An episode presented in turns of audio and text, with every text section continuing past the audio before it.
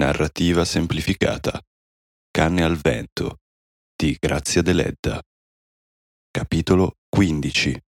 Terza parte. Efix non fa altre domande. Passa la notte nella capanna e siccome è venuto su un gran vento e le canne gemono come anime in pena, facendo paura al piccolo guardiano, egli comincia a raccontare le storie della Bibbia, imitando l'accento del cieco. Sì, c'era un re che con la scusa che gli alberi sono spiriti, li faceva adorare, e anche gli animali, e persino il fuoco.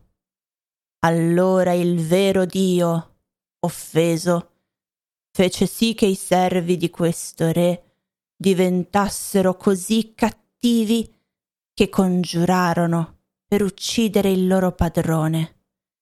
Sì, egli faceva adorare un Dio tutto d'oro. Per questo è rimasto nel mondo tanto amore per il denaro e persino i parenti uccidono i loro parenti per il denaro. Persino le anime innocenti adorano il denaro. Poi comincia a descrivere il tempio e i palazzi del re Salomone. Juan Antoni si addormenta, mentre Efix ancora racconta. Fuori le canne frusciano con tale violenza che sembra stiano combattendo una battaglia. All'alba, uscendo dalla capanna, Efix infatti ne vede centinaia spezzate, con le lunghe foglie sparse per terra, come spade rotte. Prendi dell'uva, zio Efix, gli dice il ragazzo, salutandolo pensieroso. Se don Predu vi rimanda qui, son contento, così passeremo il tempo a raccontare storie. E andate da Grixenda a salutarla. Ed ecco Efix che risale la strada verso il paese. L'alba è quasi fredda e le colline bianche sembrano coperte di neve. Ma Efix ritrova la sua anima e gli sembra di tornare a casa come il figliol prodigo, dopo aver perso tutte le sue speranze.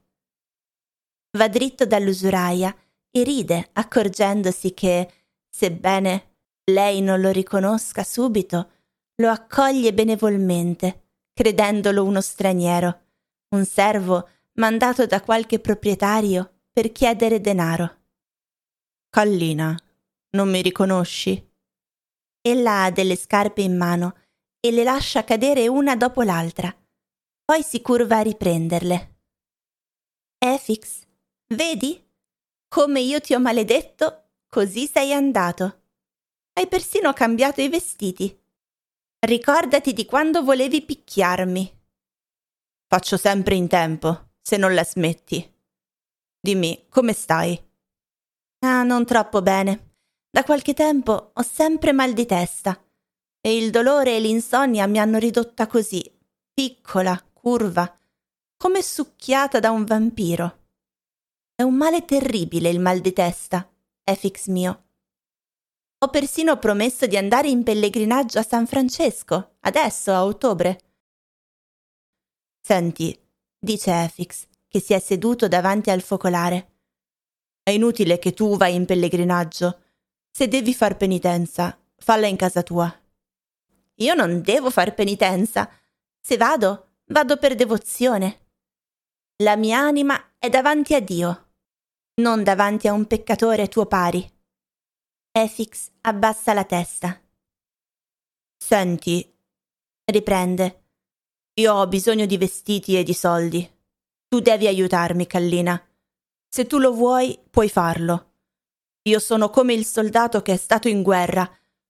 Torno, ma non posso tenere questi vestiti. Dimmi almeno dove sei stato.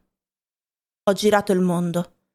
Sono stato fino in Oriente, dove c'era il tempio e la casa di Re Salomone.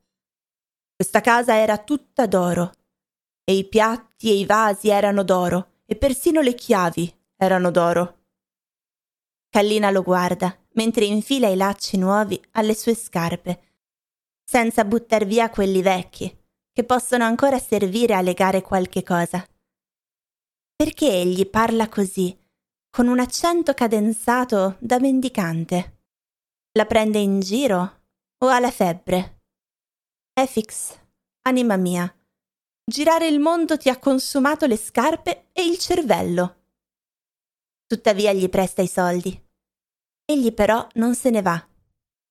Non posso uscire così e presentarmi alle serve beffarde di Don Predu. Devi trovarmi dei vestiti. Va. Va, sei cristiana anche tu. Come anch'io? Più cristiana di te, anima mia. Io non ho mai lasciato la mia casa per correre il mondo da vecchia.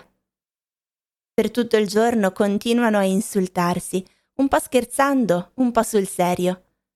Ma nel pomeriggio Kallina esce e compra un abito quasi nuovo. Verso sera Efix ritorna dalle sue padrone. Tutto è tranquillo e triste lassù. Il portone è chiuso, l'erba cresce lungo il muro e sugli scalini, come davanti a una casa abbandonata. Ed Efix ha paura a bussare. Vede la porticina di Grixenda che brilla come un rettangolo d'oro sul muro nero e ricorda l'incarico di Zuan Antoni. Grixenda è davanti al fuoco ad asciugarsi la gonna. È scalza e le sue gambe dritte luccicano. Vedendo l'uomo lascia cadere la gonna e ride, gridando di gioia nel riconoscerlo. Come, Grixenda? Tu vai ancora al fiume? Lo sposo te lo permette? E lui non lavora? È forse un signore lui? Se fosse stato un signore, io sarei sottoterra. Ebbene, non vieni avanti? Siediti. Pesa quella bisaccia? È piena d'oro? Hai fatto fortuna tu, zitto zitto. Efix si siede e mette la bisaccia per terra e guarda Grixenda, e Grixenda lo guarda maliziosa lasciandogli capire che sa la verità. Ma anche noi, zio Efix, anche noi, io e Giacinto, qualche cosa faremo. Possiamo anche diventare ricchi, zio Efix. Chi lo sa? Tutto è possibile nel mondo. Io credo che tutto sia possibile. E non siete già ricchi? Chi più ricchi di voi? Ella si china su di lui, graziosa e infantile, come un tempo. È questo che dicevo, sempre, quando le vostre dame non volevano che io e Giacinto ci sposassimo, perché io son povera. Io dicevo, non son giovane? Non gli voglio bene? Forse che donna Noemi e don Predu, con tutta la loro roba, sono più ricchi di noi? Di anni, sì, non di altro. Efix trasalisce. Si sposano? Si sposano, sì. Don Predu si consumava come mi consumavo io la scorsa primavera. Dicevano che era ammalato. Era ammalato, sì, malattia d'amore. Andò persino ad Oliena a consultare la fattucchiera. La settimana scorsa è andato alla Madonna di Gonare, in pellegrinaggio, ed ha fatto un'offerta di tre scudi per ottenere il miracolo. Efix guarda pensieroso per terra. Devo tornare? si domanda. Non crederanno sia il vento della buona fortuna che mi riporta? Ed improvviso, per un attimo, gli dispiace che Noemi abbia acconsentito prima che egli fosse tornato. Ma subito si alza pentito.